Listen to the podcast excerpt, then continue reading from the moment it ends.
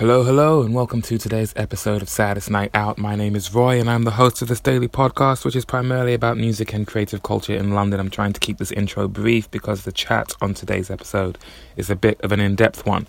I am speaking to a new member of the Saddest Night Out family. Her name is Marianne Rose Tovey. I met her for the first time on at the events where I recorded episode 152 with Unique Technique and Soka Samuel at Winston's Cafe. She was part of the band who put on that event. The name of that band is Apoplexy, A P O P L E X Y, and if you search Apoplexy London Band, you will find their Facebook page. Marianne's story I imagine there are many stories like it when it comes to big cities. Particularly, I can imagine New York in the 70s being something similar to this, which is the story of someone from a smaller town becoming interested in music and culture which isn't quite the mainstream, and then wanting to seek out other people who share those interests and coming to believe that the big city is where you will find such people.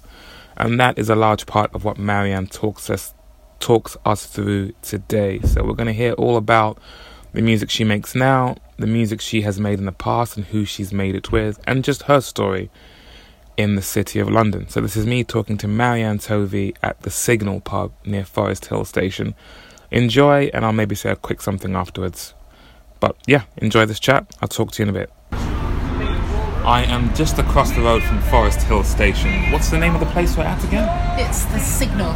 Signal, and that is my illustrious guest today. What's your name, please? It's Marianne Rose Tovey. Thanks for joining me today. We first met when I played with Unique Technique, and I've forgotten the name of the place where we played. It was Winston's Cafe in Greenwich. And how often have you played there? Uh, many, many times. We um, we host uh, um, a, a monthly night of um, showcase artists. And you were playing with your band Apoplexy. Yeah, Apoplexy. Yeah. How long has that band existed? Uh, we formed in the summer of 2014, so yeah, about five years. Just coming up to five years. Congrats on the five-year anniversary. now we've been talking a little bit, and it's come to be known that was this is, this is not the first band that you've been in. No, no, it's not. Um, What came first for you? Was it like performing at open mics or performing in a band? uh, performing at open mics, I think, just helping other people out. So your first instance of performing at an open mic was in someone else's project. Yeah, where someone would say, "Oh, do you play piano?" Oh, well, they'd seen me play piano, and, or I, they knew that I played piano, and they'd say, "Oh, do you want to play piano with us?" And, um, yeah, it started in about 2012, 13, or something like that, where you know, after years of just making my own music and and letting the people I knew hear it, and giving them copies of, of, of albums, uh, yeah, I kind of got the, the live bug and thought, you know, am I allowed to swear? Yes, yes, you are. Oh, yeah. Thought, Thank you for asking. That's all right. I thought, fuck this shyness shit. I'm going to go and do it on, you know, on stage. I'm going to play live because I always wanted to do that, but um, I just had no confidence. So, yeah, Yeah. So the open mics was a stepping stone towards yeah, yeah wanted to do. definitely, definitely. So when you started playing like properly live, Mm-hmm. do you remember the first act that you played with? Yes, it was. Oh, well, the first act that I was part of, or that I just helped out. Yeah, the first act you were part of. Um, that was live. It would have been Garlands, which was um, that was about 2010.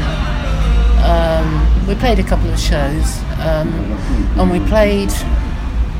God, it's all coming back now. I'd forgotten about this. Let it out. I was also in a band called the Big Society for a while, and um, and we played in 2012, I think it was. Um, but with regards to the open mic scene, the first band I was part of was the band called Jerry Skells and the Lost Planet Cowboys, who are still around and notorious.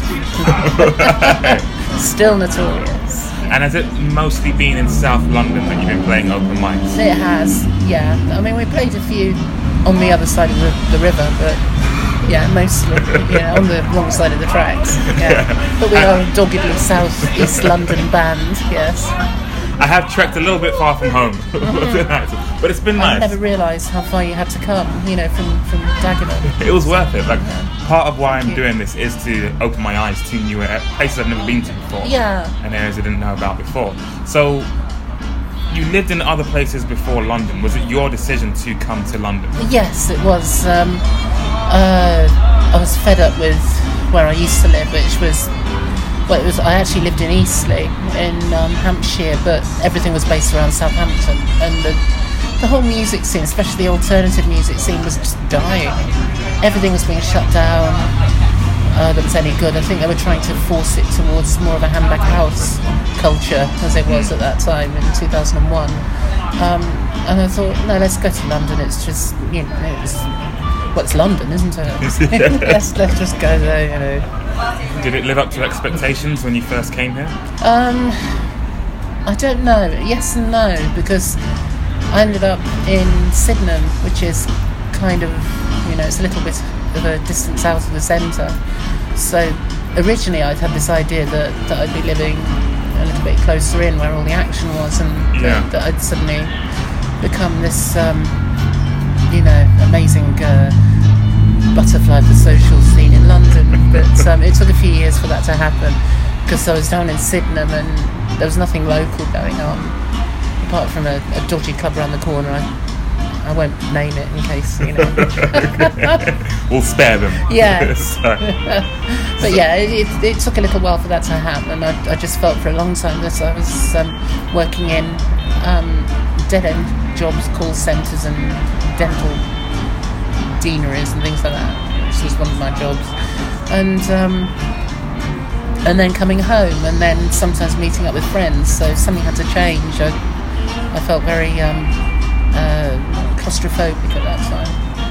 So was there like a certain person you met or a certain event that you went to that opened the doors a bit more to Yes, what you were I? I discovered a, a, an online group called Urban 75, Mm-hmm. which which kind of broke that apart, which is exactly why I joined it. Because even though it was an online group, there were regular meetups and, and people did things together, and um, and it was just people who weren't in the, the mainstream. They, they, liked the counterculture a little bit and all different types of counterculture and um, and from that, yeah, things just started to change. Social life seemed to get better. So speaking of change, since you first came to London to now, Mm. Yeah. you've been you played in a few bands. Yeah. Have you still been making your own music as well and putting it out Yes, available? yeah, yeah. I've been yeah making solo albums as well because I've got so many ideas and things that maybe are a little bit arcane and I wouldn't want to inflict on you know the band maybe because they you know there are certain things you can about in a band some things you just think oh no this is far too self-indulgent you know like five minutes of, of um, affected um, feedback and drone noise you know That's a solo project. yeah, That's yeah, just for you. definitely a solo project. Yeah. But how ha- are there any significant changes that you've seen take place since you first came here? Because you've you've largely stayed in South London since you've been here, since Yeah. you moved here. So how have things changed since when you first arrived? Um, well, the closure of um, just about all proper live venues, the, the rise of pay-to-play um, gigs, and I don't know, just a, a clampdown on culture. I mean, I think back in 2001, 2005, it was there was still a, a an ethos that, that came from the 80s and 90s that, that, that there was a culture and, and that people would support each other in it. And then, of course, since then you've had the atomization of culture and society and everything's gone digital. And I find that, you know, I feel a lot younger than people who are 20 years younger than me, you know. they actually seem like they've got older lives, lifestyles, and, and that, so I feel like some kind of a grizzled old rebel. Good way to be, I say. Yeah. A good way to be. So as far as getting out there in the live scene, things Yeah, have changed. What yeah. about for you personally when it comes to creating music?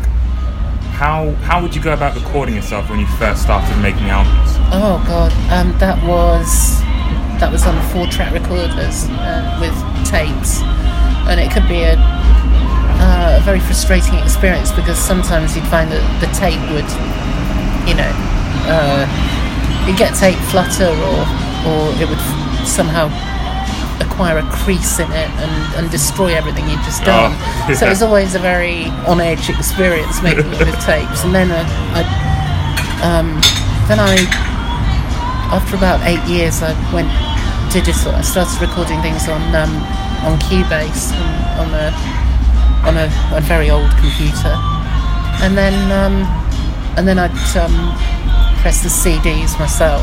Well, well, not press them, but you know, of Yeah. just uh, copy them and Like CDRs yeah, yeah, yeah, Yeah. CDRs.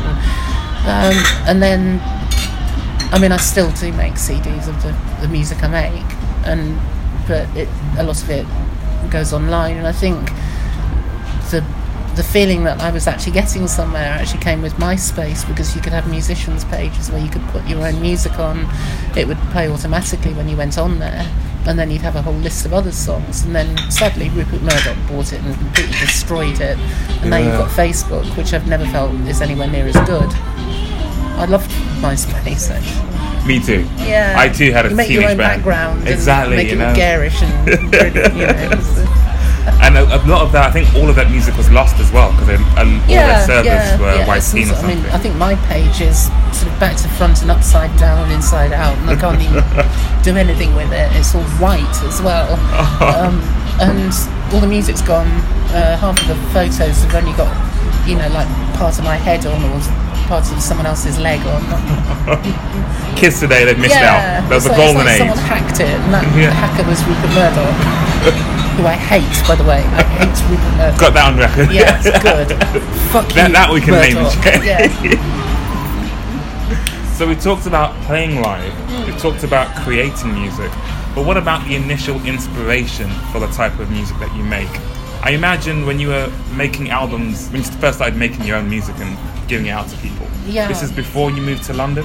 Yeah, oh yeah, yeah. I was living in um, in well, it's a it's a bit of a, a suburban dystopia called um, Chandler's Ford. I mean, actually, it's probably a very nice place, but you know, when I was there, At the it time felt when like you- that. yeah.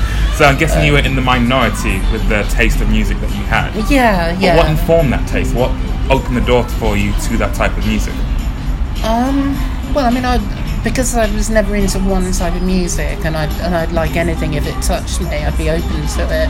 But the the one type of music that really did seem to, to grab me when I was teenager was um, was indie, you know, and post punk, that DIY ethos, things being recorded fuzzily on on shoestring budgets, and Yeah.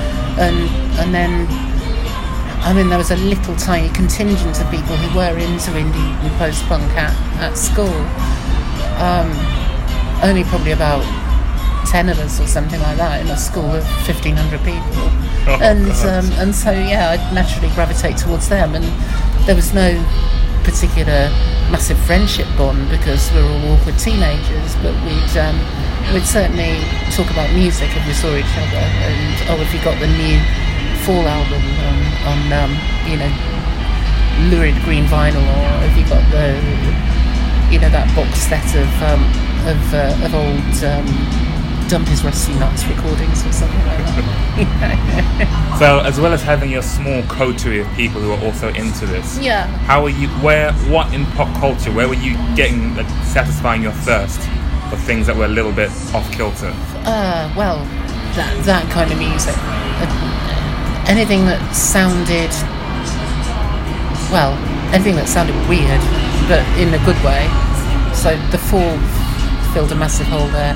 I mean, before that, I was also massively into the Smiths as well, and but they split up and Morrissey declined slowly. I'm afraid. Um, I still cock an ear to anything he does, but it doesn't seem to do anything much. not the same anymore. No, no. and he also likes Brexit, and I hate Brexit. I am a snowflake with teeth. I hate Brexit, and I will do anything I can personally, which is probably not very much at all, to, to, to stop it. We might have to do a separate episode just to get all Yeah, of that yeah. out as well.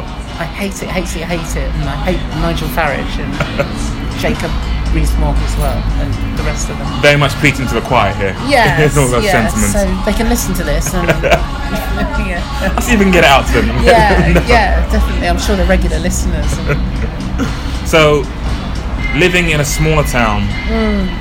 having a certain fire within you lit by bands like The Fall, Mm.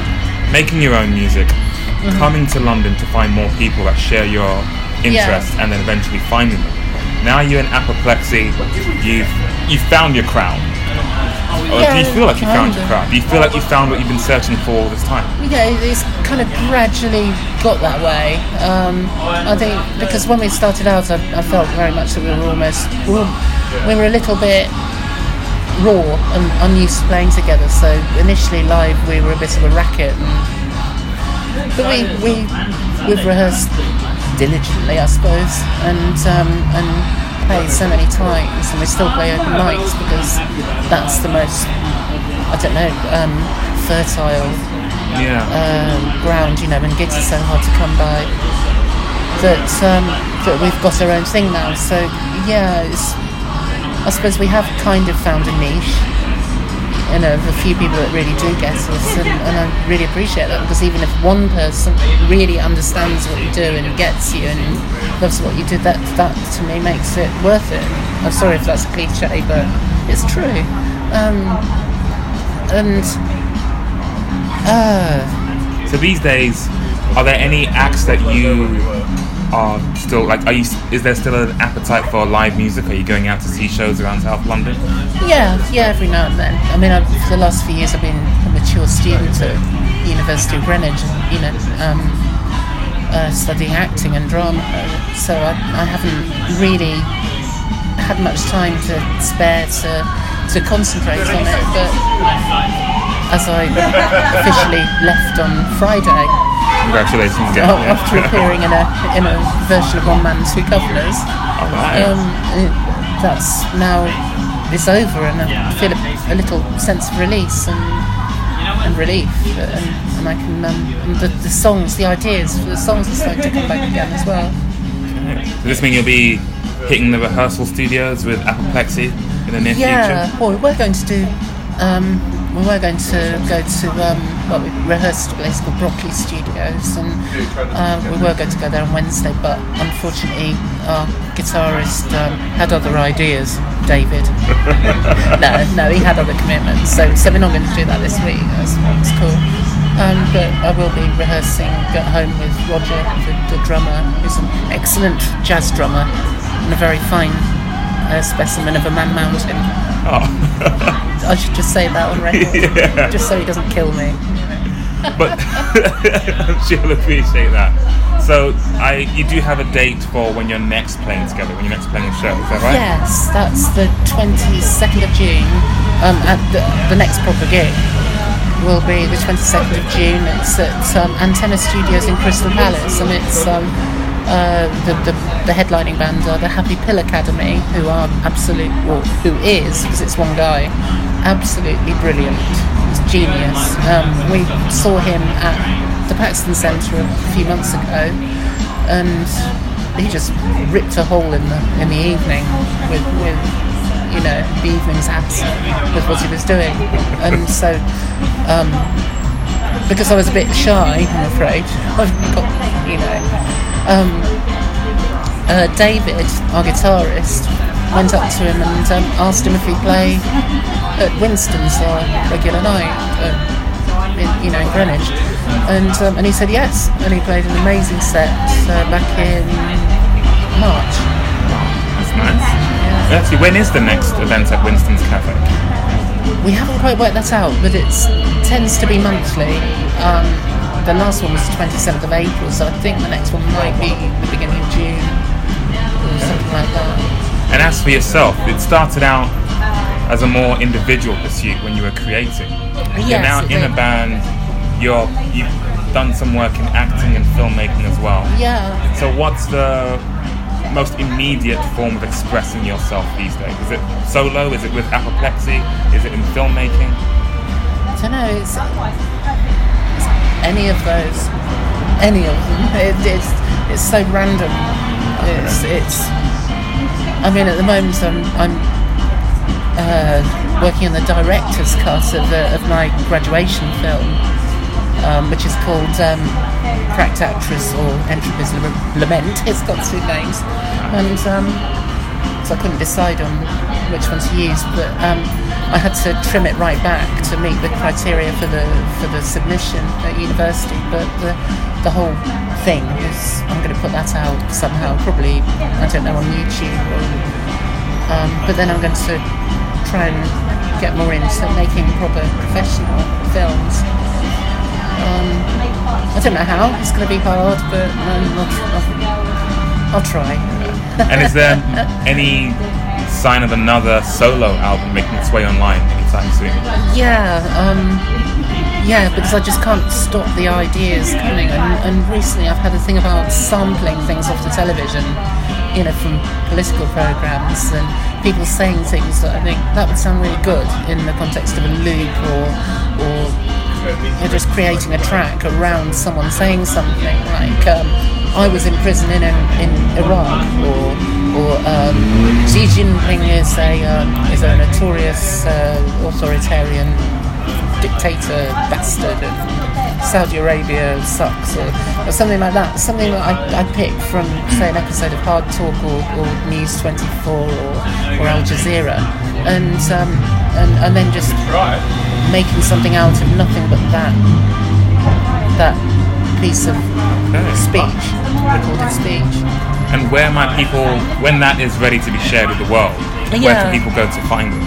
Um, well, I guess uh, it'll be on Bandcamp and uh, possibly, no, I can't really put anything on MySpace anymore. I was going to say RIP MySpace yeah. because that's not available. Or SoundCloud. Yeah. one of them. So what do people search for? Or maybe iTunes if I, you yeah, if I can get Why not? Yeah. So what's the artist name? What do people search for to find it? Uh, well, that would come out as um, I, I haven't quite worked out whether it'll be Marianne Rose Tovey or or M A Tovey because that's a name that I used for a lot of the earlier ones. I, I I don't know. Kind of the original, like. It, that seems a little bit anonymous, so I was thinking of um, of using my whole name. But, you know. we'll see. Uh, yeah, I haven't decided yet. And Apoplexy is that available online as well? Yes, um, we've got a song called Under My Head on um, on iTunes. Um, we've got some songs on SoundCloud, and we've got some songs on Bandcamp. Uh, anywhere else? I think we've got a few links on Facebook. We've got a Facebook page, but unfortunately, we don't have a, a unique website or um, a, a, a Twitter account or anything like that. We don't have a band Instagram account, although I am on Instagram myself. But, so you get the odd band picture on there. And I, and I might put you know short videos on there as well. But, um, yeah, just search for Apoplexy London. There is actually a um, a, a, Los Angeles uh, heavy metal thrash grindcore death metal band called Apoplexy. Oh, no. um, I, I, hope you don't get confused with them because they look a little bit hard and they might come over and, and beat us up. You know. Hopefully, people will be able to discern yeah, the two. We're not the same band at all. And we also um, spell our name with a small A, uh, big P, small O, small p, big L, and then small E, X, Y. So, and the whole idea is that it's a pop Lexi, you know, because that's how what people know me as socially.